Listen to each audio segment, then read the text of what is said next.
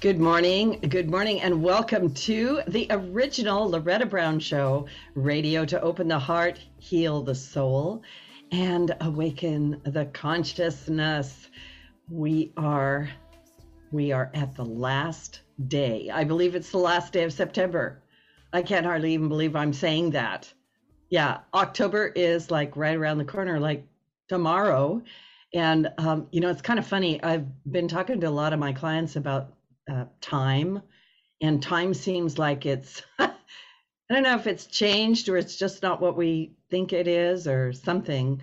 But yeah, I somehow through all of this last year and a half, the last 2 years with everything going on, I've done a lot of Zoom calls. I've been at home a lot, and it's weird how you kind of lose track of time, or you can't quite track it like you used to do. So my understanding is that as we are going through ascension, we're going from 3D through 4D through 5D, which is a big, long conversation, that time is shifting, or our perception of time is shifting. So kind of be aware of that. Sometimes it seems like it's moving fast, and sometimes it's moving slow. But anyway, I hope you're having a good morning. I hope you're on time today with everything that you have to do, and that you're going to be ready to enjoy the day. Anyway, I am Loretta Brown, and I am the owner of Reiki Oasis, located right here in the greater Seattle area for the last 26 to 27 years. And, it's kind of funny because I had somebody ask me yesterday, they said, Loretta, what do you do? And I guess the answer is that I do a lot of things. I started out with Reiki Oasis by doing energy medicine called Reiki. Many of you know about Reiki. Many of you do it. But 30 years ago, when I got into it, not very many people were doing Reiki. And of course, the Reiki community worldwide has grown. If you want to be a part of that community, I actually am teaching Reiki between now and the end of the year. I was inspired to offer Reiki 1, Reiki 2, and master level Reiki for those people who would love to become certified as a Reiki practitioner before the end of the year, because many people are thinking about changing their careers and doing all kinds of other things. So for those of you interested in learning Reiki, Reiki 1 will be Saturday, October 9th. Reiki 2 will be Saturday, November 13th. And Reiki Master will be Saturday, December 11th. And if you notice, that will be the second Saturday of October, November, and December. And you will get your certification from Reiki Oasis to become a Reiki practitioner. So if you want to join me, you have to go to schedule.reikioasis.com and sign up. My classes are very small right now, and we will be meeting in person, following the guidelines for safety and all of that.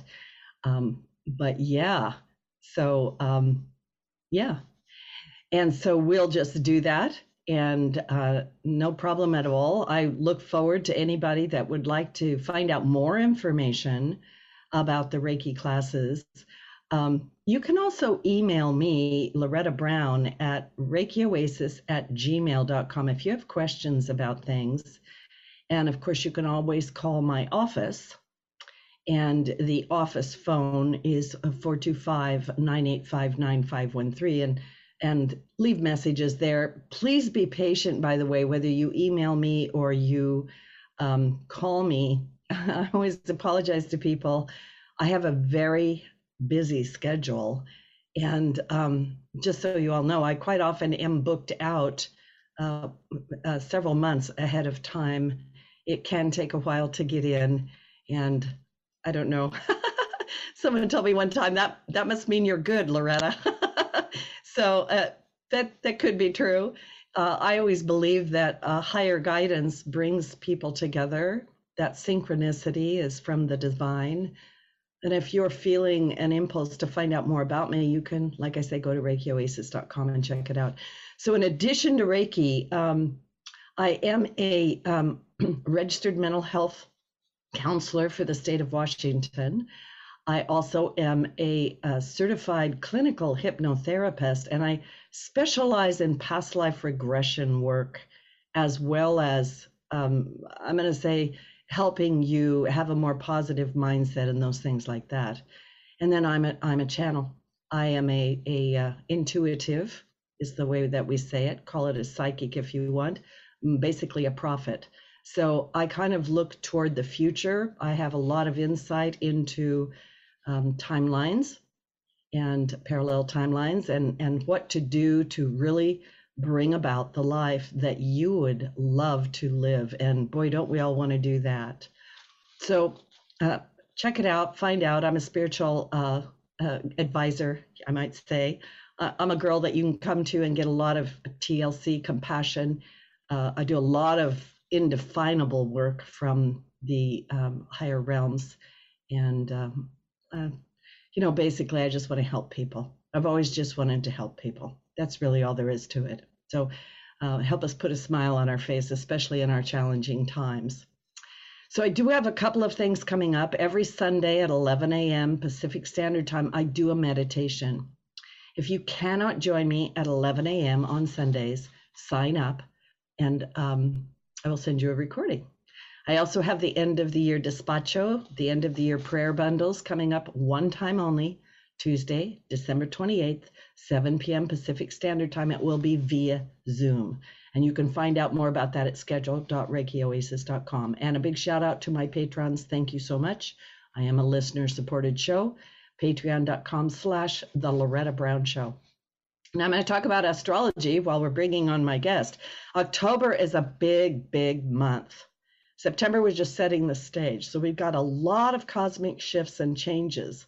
At the start of October, we have 6 planets in retrograde, 6 of them. Mercury, Saturn, Pluto, Uranus, Neptune, and the big daddy, Jupiter. Oh dear, by the end of the month, we only have 2 in retrograde. Thank goodness. But when many planets are retrograde at the same time, we are encouraged to slow down. In fact, we're kind of sometimes slammed up against the wall and going, stop, reflect, look back over the past before proceeding ahead, right? And as a planet shifts out of retrograde, we get a buildup of forward moving energy. So things are going to be feeling pretty intense as we do away with the past and fully step into the energies that are waiting for us. And as each of these planets station direct, as they all move the other way, like I said, it's sort of like, think of it like a dam that's just opening its doorways one at a time. And as each door opens, whoosh, that energy comes out, right? So just kind of be prepared for that. We're also going to experience the annual conjunction of the Sun and Mars will travel along with the Sun for most of the month, shining down its high energy influence. Mars is considered the fearless warrior, and its energy can bring momentum, motivation, and the desire to act. The fearless warrior. And as Mars is the planet of energy, we may have to watch our energy levels this month. We may find ourselves feeling burned out this month and overwhelmed if we push too hard or use this Mars energy to do just a little too much. So Mars energy can sometimes trigger anger, restlessness, frustration.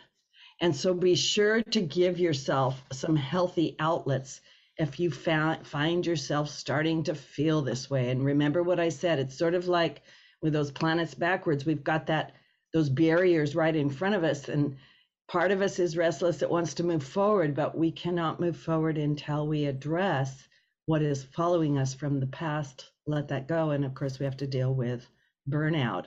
On October 20th, we have an Aries full moon, a fiery full moon, and it's going to offer an intense stream of energy because it's going to activate a T-square conjunction between the Sun and Mars and the moon and the planet of death and rebirth, Pluto. So that'll set us up for Halloween, right? I was thinking of what Benny was doing earlier with the sound, right? So this is bound, this is bound to be a highly transformative full moon, and perhaps one that stirs a big wave of energy in our lives. It seems things are intensifying and perhaps reaching a breaking point of some kind. Many people say to me, Loretta, something's coming. And I go, yeah, it is. It's here. October appears to be a time where we're forced to take action, step up, and make changes. And we're sometimes in great resistance of that. So think of this energy like the universe giving you a little push. It's just going to say, come on now. I'm just going to, you've been sitting there for a while, so I'm just going to push you forward into something that has most likely needed your attention for some time. One of my clients this week said, Loretta, I just procrastinate. I just procrastinate. And I know I'm procrastinating about the things that I need to do, but I don't want to do them. I don't want to look at it. And I'm kind of like, you know, if you just take a deep breath and you exhale and you look something straight on, sometimes you can embrace that, you can bring that in, and you find out that it wasn't such a terrible thing as you thought. You are able to deal with it. And October also ends with Halloween, associated with a pagan holiday, Samhain, but you know, you make it fun, keep it positive, keep it on the up and up. And this is a time where the veil between worlds is believed to be thin, and we can access higher realms. The Pleiades constellation, which is also synonymous with death and rebirth, is also high in the sky at this time of year. So I'm basically saying October is here. Change is here, and take it easy. Take care of yourself. Do the things you know to do. Drink a lot of water, get fresh air. I mean that, fresh air. Nature is our great healer. And if you're in burnout, which many of us are, you're definitely going to want to listen to my guest today. So I'm really excited to have Greg Hammer, MD, as my guest. With burnout on the rise, healthcare professionals are sacrificing their health, happiness, and relationships with family as well as patients, and maybe even with themselves.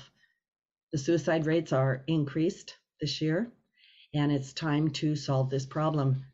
And Dr. Hammer is a professor at Stanford University School of Medicine, pediatric intensive care physician, pediatric anesthesiologist, a mindfulness expert, and the author of a really great book called GAIN Without Pain, the Happiness Handbook for Healthcare Professionals, in which he lays out a proven path toward personal resilience that only takes minutes a day.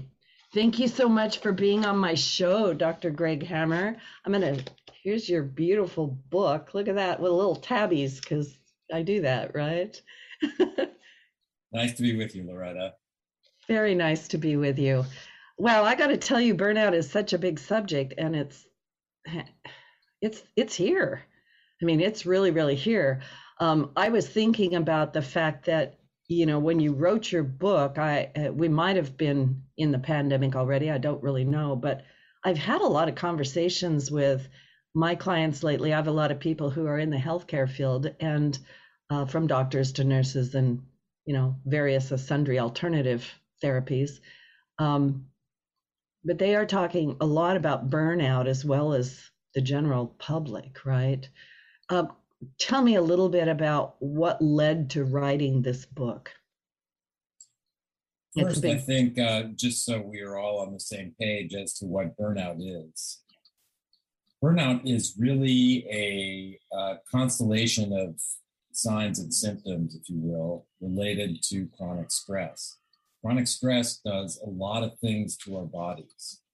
It has adverse effects on our heart and blood vessels, excuse me, on our immune system, on our hormone systems, certainly on our sleep. And then there's what we would call a positive feedback or self-propagating loop, whereby chronic stress erodes our sleep, We're more fatigued. We're less likely to exercise. We tend to pick up sugary or fatty so-called comfort foods to get a little boost. We crash from that. It's also not really healthy stuff generally. So our exercise and our diet, as well as our sleep, are all undermined. And so they all add actually to our stress level.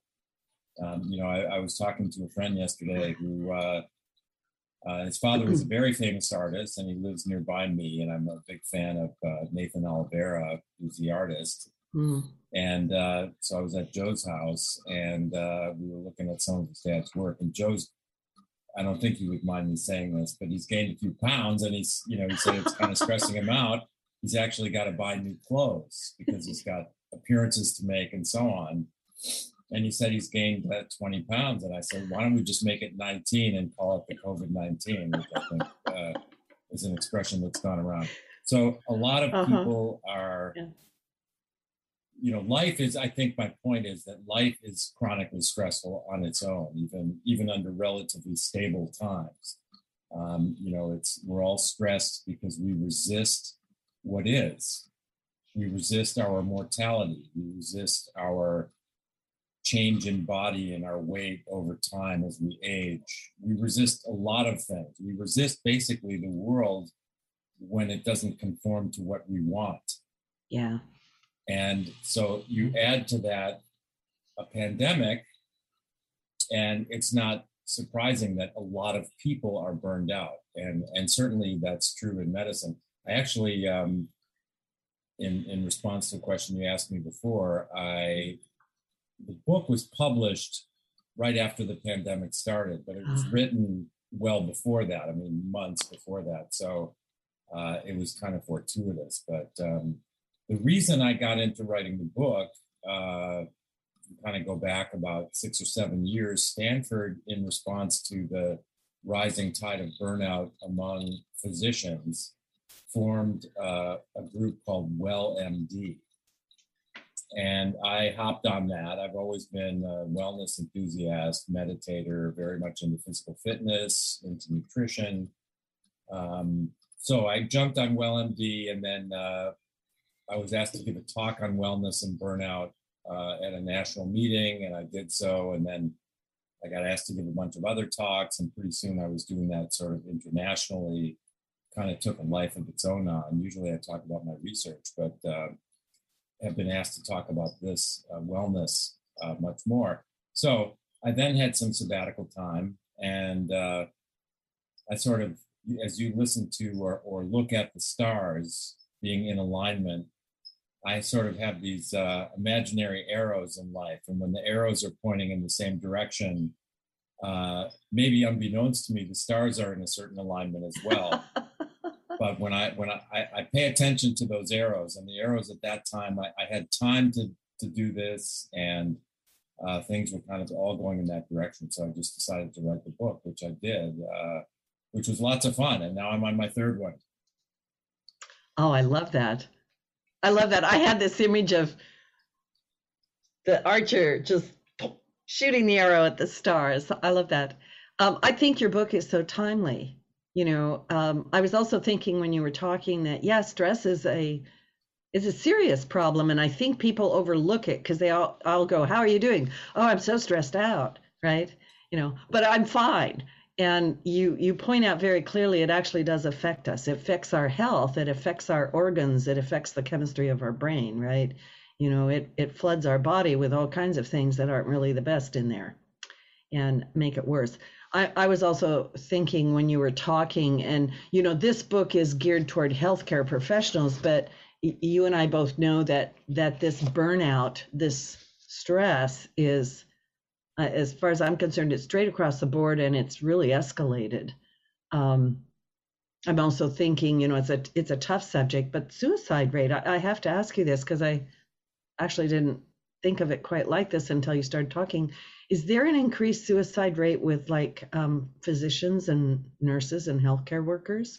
Because I know generally across the population that it's increased. And in my capacity as a mental health counselor, I feel like I've just spent the last 2 years working with depression and talking people off the ledge, so to speak. Yeah. Excuse me.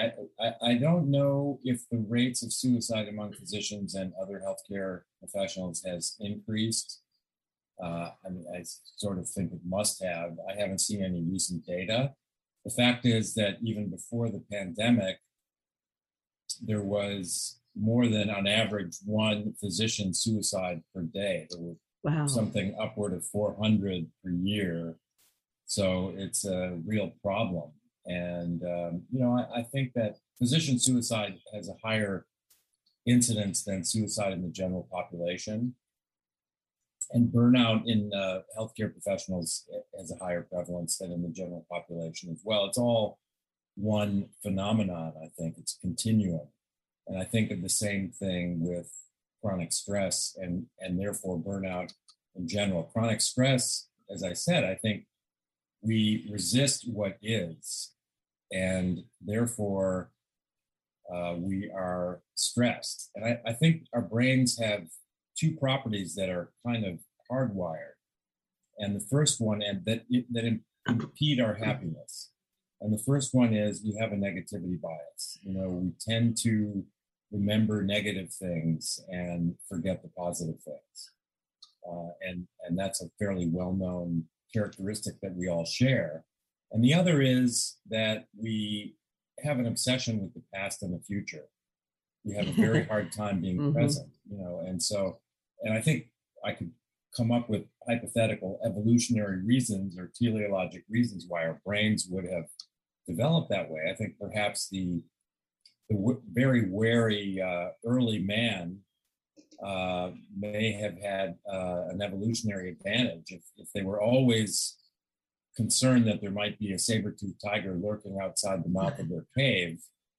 You know, maybe that kept them safer and gave them more opportunity to procreate. And so that trait kind of became more prevalent in the population. But I think, you know, I think of the way our brains work is it generates thoughts that are adaptive and maladaptive. And so with regard to our obsession with the past and the future, I think it's adaptive to dwell on the past to the extent that we identify our mistakes and we learn from them and we hopefully learn not to repeat them.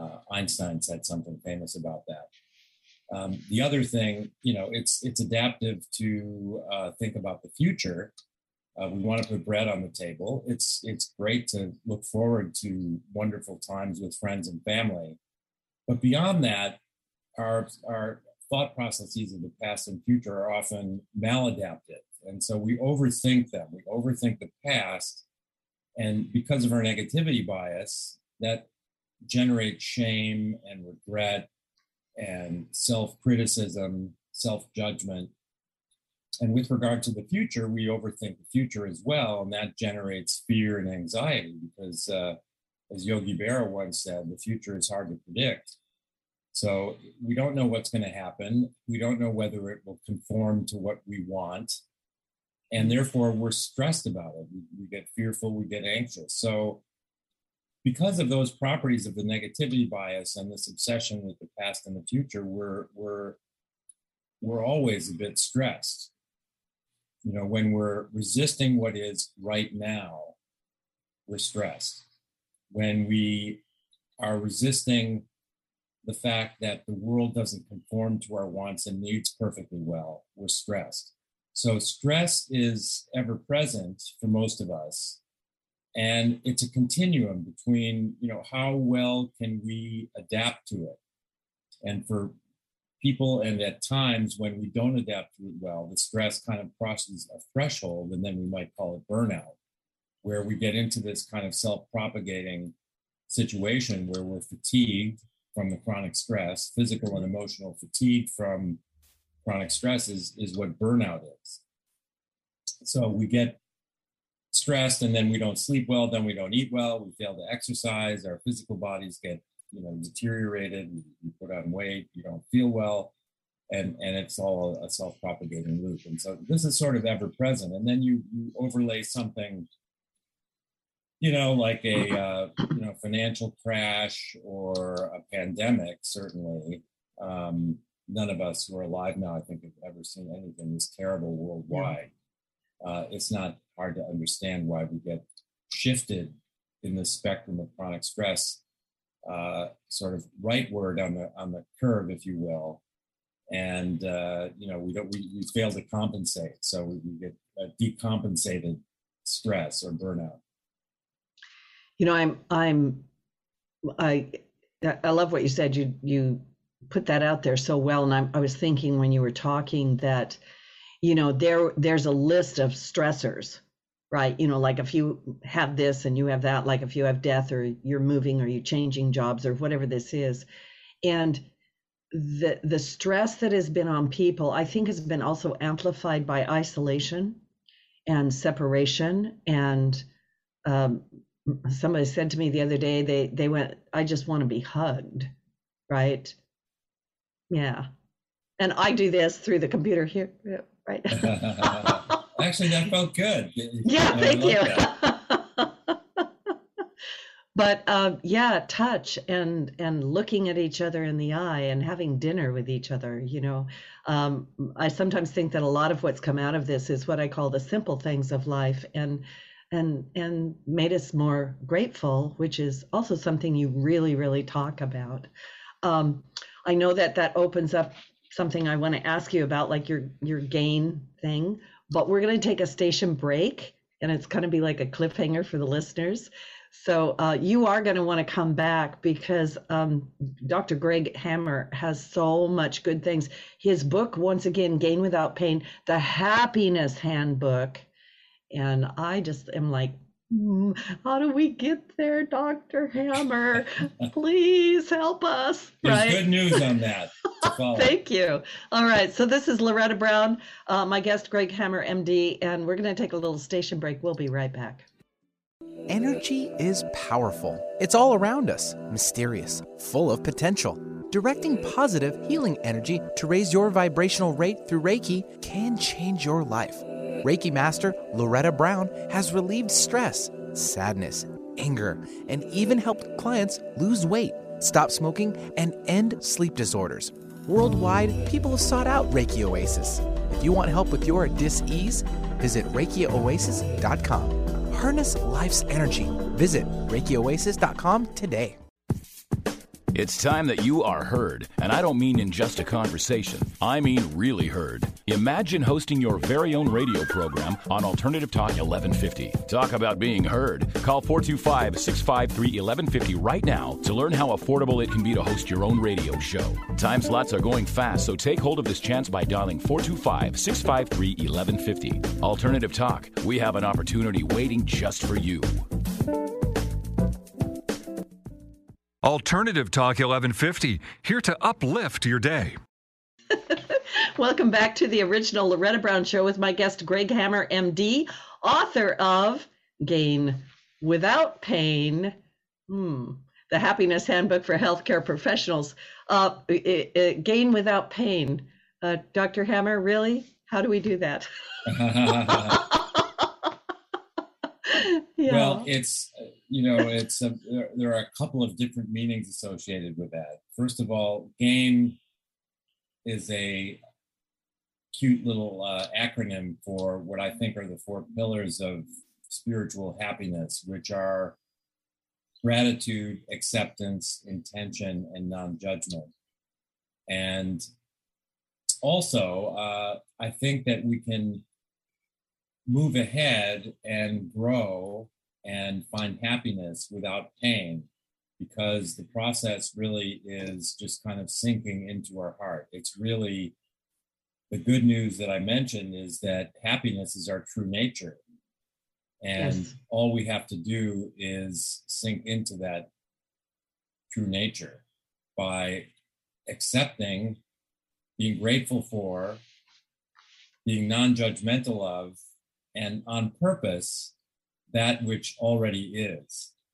So it can be a rather effortless process, and that's the way it should happen. Unfortunately, our happiness gets veiled, apparently veiled, by our thoughts And the other piece of good news is, and I said that our thoughts tend to be negative, and they tend to go to the past and the future in ways that are excessive or maladaptive. And the good news is, ready for it? We can actually rewire our brains. Our brains have this property called neuroplasticity. And so by a gentle daily practice, you just realize your head's made of plastic. Come on, what? By just the way we learn is in small steps or baby steps frequently. So if we can do this practice daily in as little as 3 minutes, we will make painless strides toward our true nature, which is ironic because we're not actually going anywhere. We're already there. All we have to do is unveil that which is our true nature. Wow, I love what you said. For those on the radio, I was like trying to reshape my head. I was like, yeah, let's do that. Take the brain and just like silly putty, just put it in a different shape. I love this idea. But I had some other guests on the show a couple of weeks ago, Dr. Amit Goswami and his associate, Dr. Valentina, and she basically said during any given day, 80% of our thoughts are negative, 80%. So there's that 20%. And then this neuroplasticity, this trying to get us to reframe the way we look at things or think about things or shift this negative bias. I love this, what you just said about 3 minutes a day, because so many people come to me and they're like, Loretta, I'm burned out. I can't take it. I can't take one more thing. Don't give me one more thing, right? And you're basically saying, wait a minute, it doesn't have to take that long. I want you to tell us more about that. And also this neuroplasticity, I know I'm throwing a lot out there, but I know you can handle it because you're an expert at this. You know what you're talking about. So is it a consistency? Like if I do 3 minutes, I can't just do 3 minutes one day and boom, there I am. Or, well, maybe I can. I don't know. Talk more about this, please. Sure. Well, I'm not proposing that you have anything extra on your plate. I'm actually offering to take things off of your plate. We can take some of those negative thoughts off of our plate. Thank you. That's beautiful. We can take judgments off of our plate. And we spend so much mindful energy judging. Yeah. Our minds are just constantly comparing things around us. And this is a form of judgment, which is a form of resistance. Because everything that we do that prevents us from being here in this moment is resistance. It's that the world does not apparently conform to the way we want it to be. Right. And therefore, these thoughts are resistance. So I'm offering that here's a way to take them off your plate. Here's a way to uncrowd your mind, to get rid of some of those judgments, to get rid of lots of those negative thoughts. And yes, the way we learn is in small, little tiny bites, but done frequently. And let me tell you, if you don't know already about it, but the I in GAIN is for intention, and that means on purpose. And John Kabat-Zinn, he's one of my heroes and the father of mindfulness, defined mindfulness as an awareness of the present moment on purpose, non-judgmentally. So let's go to that on purpose. Yes, we have to direct our thoughts. We have to be intentional. So there is a program at Duke University called 3 Good Things. And what they have done is enrolled tens of thousands of people in studies online and simply asked them to commit to thinking of 3 good things before they go to sleep at night. So it's, again, a baby step. It doesn't take time. You can do it while you're turning down the bed sheets, whatever, closing the blinds. You think of 3 good things. If you're a journaler, more power to you. I have trouble writing everything down, but if you can write down 3 good things, even better, but it's not as far as I'm concerned, necessary. By thinking of three good things before we go to sleep at night, we actually sleep better and we become happier. And people that have done this practice for 15 days actually are happier for 6 months. So again, this is doing something on purpose that is, without necessarily conceiving of it as so, it is dropping the resistance to what is. Yeah. It's taking a lot of that negativity off your plate, because normally before we go to sleep and we take stock of our day, what do we think of? We think of what didn't go well. Right. You know, in the book, I tell the story, I'm working with a resident or fellow in the operating room, and we have 4 difficult cases, and they're big operations in the chest, and my trainee puts in an epidural catheters and special endotracheal tubes and little catheters in the artery and catheter in the heart through a vein in the neck, and does all these things flawlessly. On the second patient, she can't get the catheter in the artery in the wrist, so I step in and do it. But she does all these procedures, and all 4 patients wake up comfortable. Their breathing tubes are out. They just have done very well under her management. She goes home and has dinner with her husband and puts her kids to bed. And as she's taking stock of her day, is she thinking about all those things she did well? And we debriefed, and I told her how she did everything so well. No, she's thinking of the fact that she missed that little arterial catheter, and then I had to step in and do it. The one thing out of dozens that didn't go as well as she would have liked. Again, no harm, no foul. The patient did fine. But that's how negative we are. Yeah. That's how negativistic our thoughts are. And so this 3 good things practice is a manifestation of intention. You have to be purposeful about doing it. And it's also a great example of baby steps, but done frequently. You know, it's great to have a vacation for a week every several months. And, you know, by the middle of the week, we start to really unwind and we start to become more and more present, and it's starting to really enjoy the moment when all those thoughts of the stress of every day at work and so on in our usual lives dissipate. You know, and so by the end of the week, we're starting to feel relaxed, and then we start to tense up a little bit at the end because we're going back to our daily life. Yeah. And within a couple of days, the benefits seem to have dissipated. So right. What we really need is a daily practice. And we can do this GAIN meditation in the morning, and it's so simple and it's so intuitive.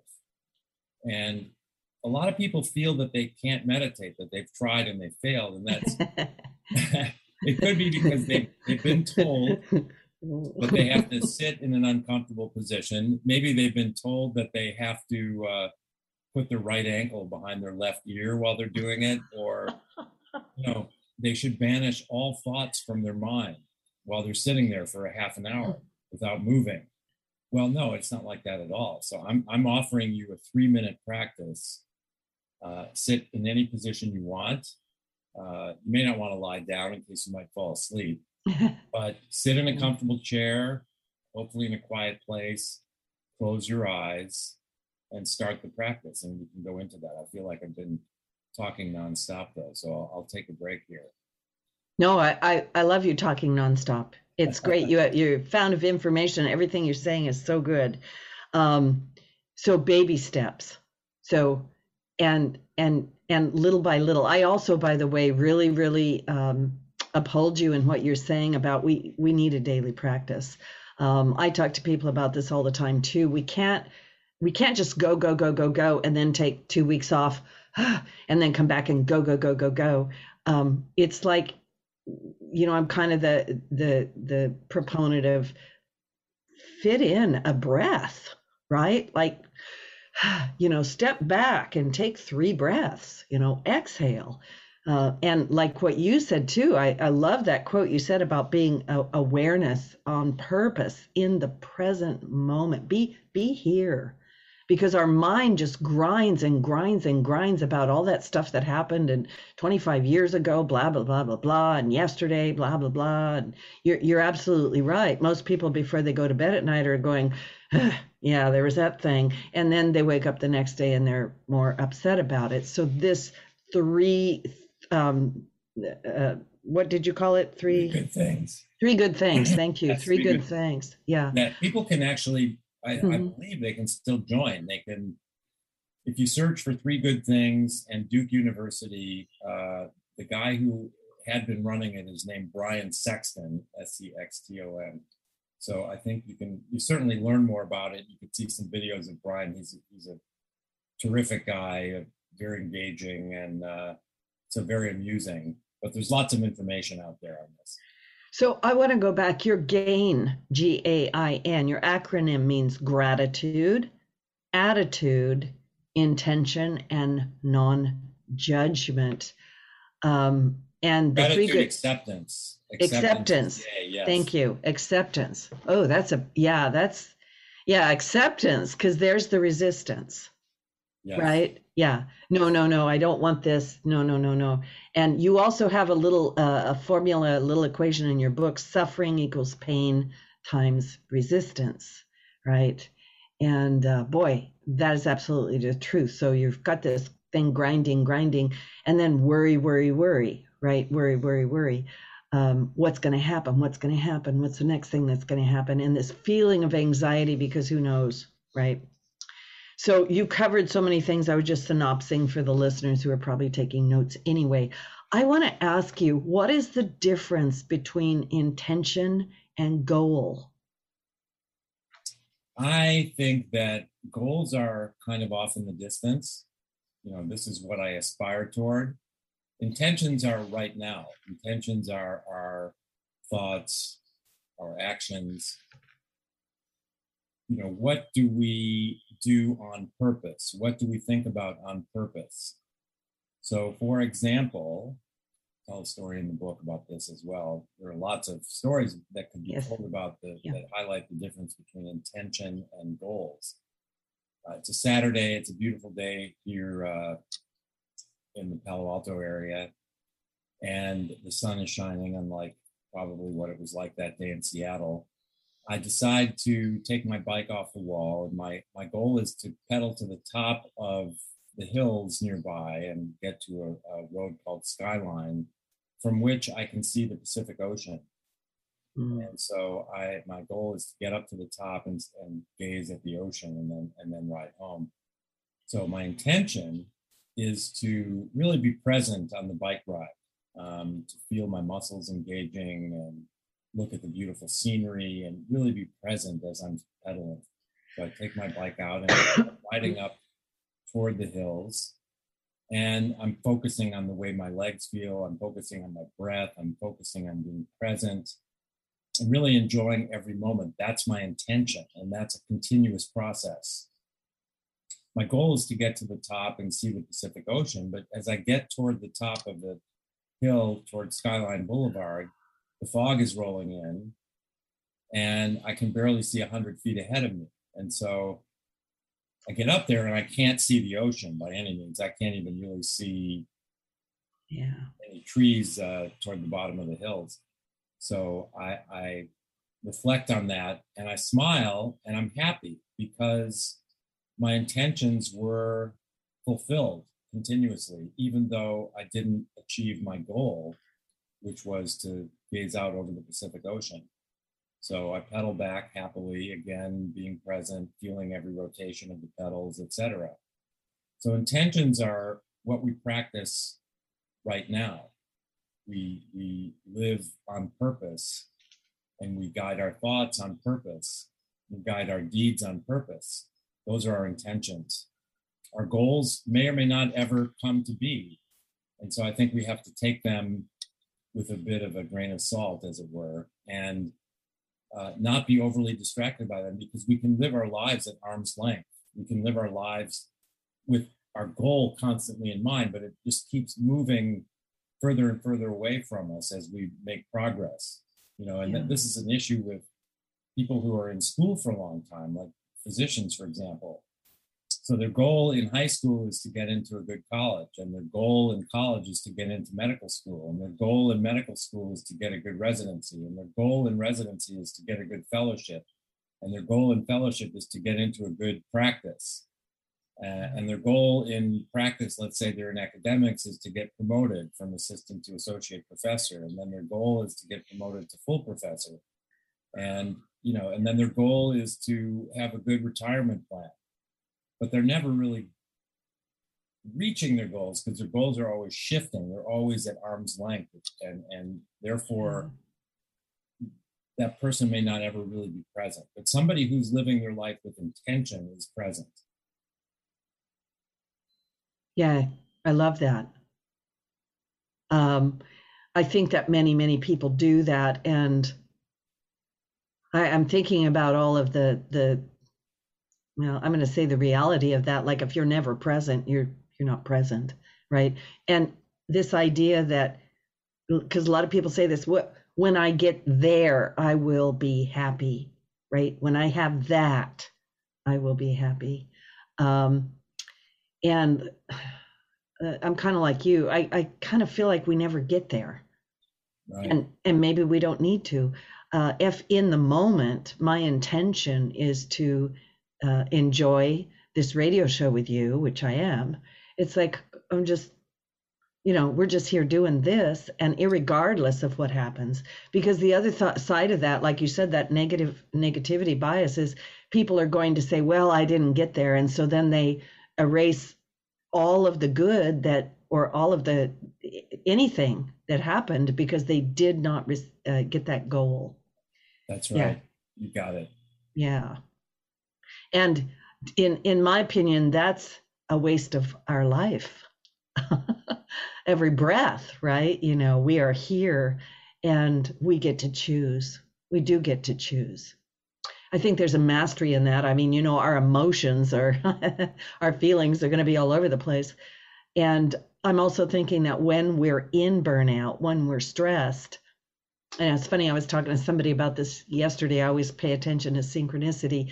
When we're really, really tired, we don't have the energy or the focus to be as caring or to be as compassionate or to be grateful. They were sharing with me an incident where they were trying to help somebody in their family, and that person was a little overwhelmed, you know, on Zoom calls, and was like, "What?" Right?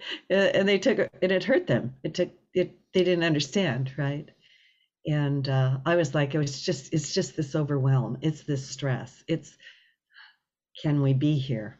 Yeah. Yeah, lovely. Great stuff that you're bringing up. And this is simple. You know, the shifting of this is, I'm going to say deceptively simple, because it's always tangly, right? When we work with the mind or the feelings. Well, that's why we have to just take baby steps, focus on our intention, focus on what is right now. And the practice is very simple. You know, we sit, we get in touch with our breath. We slow it down, we inhale, noticing the breath coming in through our nose, and to a count of three, we slowly inhale, and then we pause maybe to a count of three, and then we, without effort, let the breath go to a count of four. And we do that a few times as we sit with our eyes closed. And then we focus on our gratitude. And there's so many things for which to be grateful. I was diagnosed with a malignancy of the blood about 10 years ago. I didn't think I would be alive today. And now I take a pill every day, immunotherapy pill, and I'm fine. There's no evidence of leukemia in my body. So that's easy to be grateful for that. It's a miracle. And then we contemplate our gratitude, but then we go to acceptance because pain is part of life. And so we actually sit and we visualize opening our hearts and identify something painful and bring it close and merge with it. Bring it closer and closer till it's part of us, till it's in our heart. And we totally drop all resistance to that. And that, therefore, as you said, suffering equals pain times resistance. If we lower our resistance towards zero, then the suffering goes away. The pain may still be there. And then we move to our intention. We can think of three good things. We can remind ourselves that we can rewire our brain to be present, to be positive, and we dwell in this. And then we go to non-judgment, and we simply, what I do is I visualize the Earth as seen from space. We have all these beautiful pictures from NASA. And the world is just sort of suspended there. And it's neither good nor bad. It's clearly just what it is. And we don't have to assign a label to it, just as we don't have to assign a label to other things that we notice. And we don't have to label ourselves. So I think of the earth as neither good nor bad, and then I bring the attention to myself, and I am neither good nor bad. I am just that which I am. And we breathe this in, and then we go back to focus on the breath for a couple of breaths, and then we just slowly open our eyes, and we're ready to go out into the day. And we can bring these practices with us. When you do this for a while, you can just bring back those experiences of gratitude, acceptance, intention, non-judgment, just while you're walking down the hall or you're going to your car or what have you. Just focus on the breath, and these ideas come back.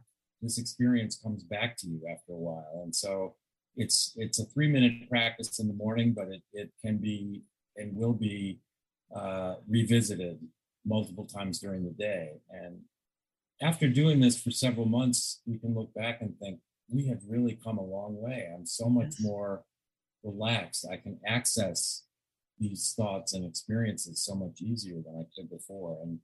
And we're starting to notice that we're going the other way on the stress curve, away from burnout, away from experiencing chronic stress, toward better sleep, nutrition, and exercise, toward a more enlightened way of being. And it's not that difficult. It just takes intention. While you're talking, because I love this meditation, and for myself, and I know for you work a lot with children, and you're a professor, and you quite often have to go from room to room or whatever it is you do, setting to setting. And I do that too. And I'm going to say this for everybody out there listening that is, a healthcare professional, or you're going from Zoom meeting to Zoom meeting or whatever it is you're doing, that in between my clients, I have always had a practice of just exhale, let that person go, center, be present, and the next person comes. And I honestly don't know any other way to do it. It's like, I just want to be there. It's like, okay, here we go. Here's the next thing. What are we doing now? Right. And to me, that little GAIN meditation is quickly weaving itself into the fabric of myself, where I'm like, okay, let's go back to gratitude. What a great way to shift my entire reality. Yeah. And acceptance. What it is also intention. What is my intention? If it's to be there, then it's to be there, right? And this judgment thing, the non-judgment, I am so with you. We are so critical and so judgmental. And it's like, we are neither good nor bad. We are here. So. And, we have this negativity bias. We judge ourselves so negatively. Yes. We're our own harshest critics. Yeah. I think for many of us, that's the hardest thing, is letting go of judgments of ourselves. But we can make progress in baby steps. Yes, we can. And I also like what you said. For everybody listening, really take it on, and then notice that down the road a little ways, you're like, wow, I've really changed. Something is different. I'm happier, right? The Happiness Handbook. We're down to about 1 minute or so. What you probably already covered this, but where can people find you? Where can they find your book? And any last words for those people listening? People can check out my website, which is greghammermd.com, all lowercase, GREGHAMMERMD.com. And that book that you're holding up is on Amazon. So if you go to Amazon and just put Pain Without Pain, Hammer in the search window, they'll find the book. And hopefully there'll be the next one out soon. By the way, I like your new look. Yeah. It's a COVID thing, it's just that. You put that shaver on 4 millimeters and just do it yourself.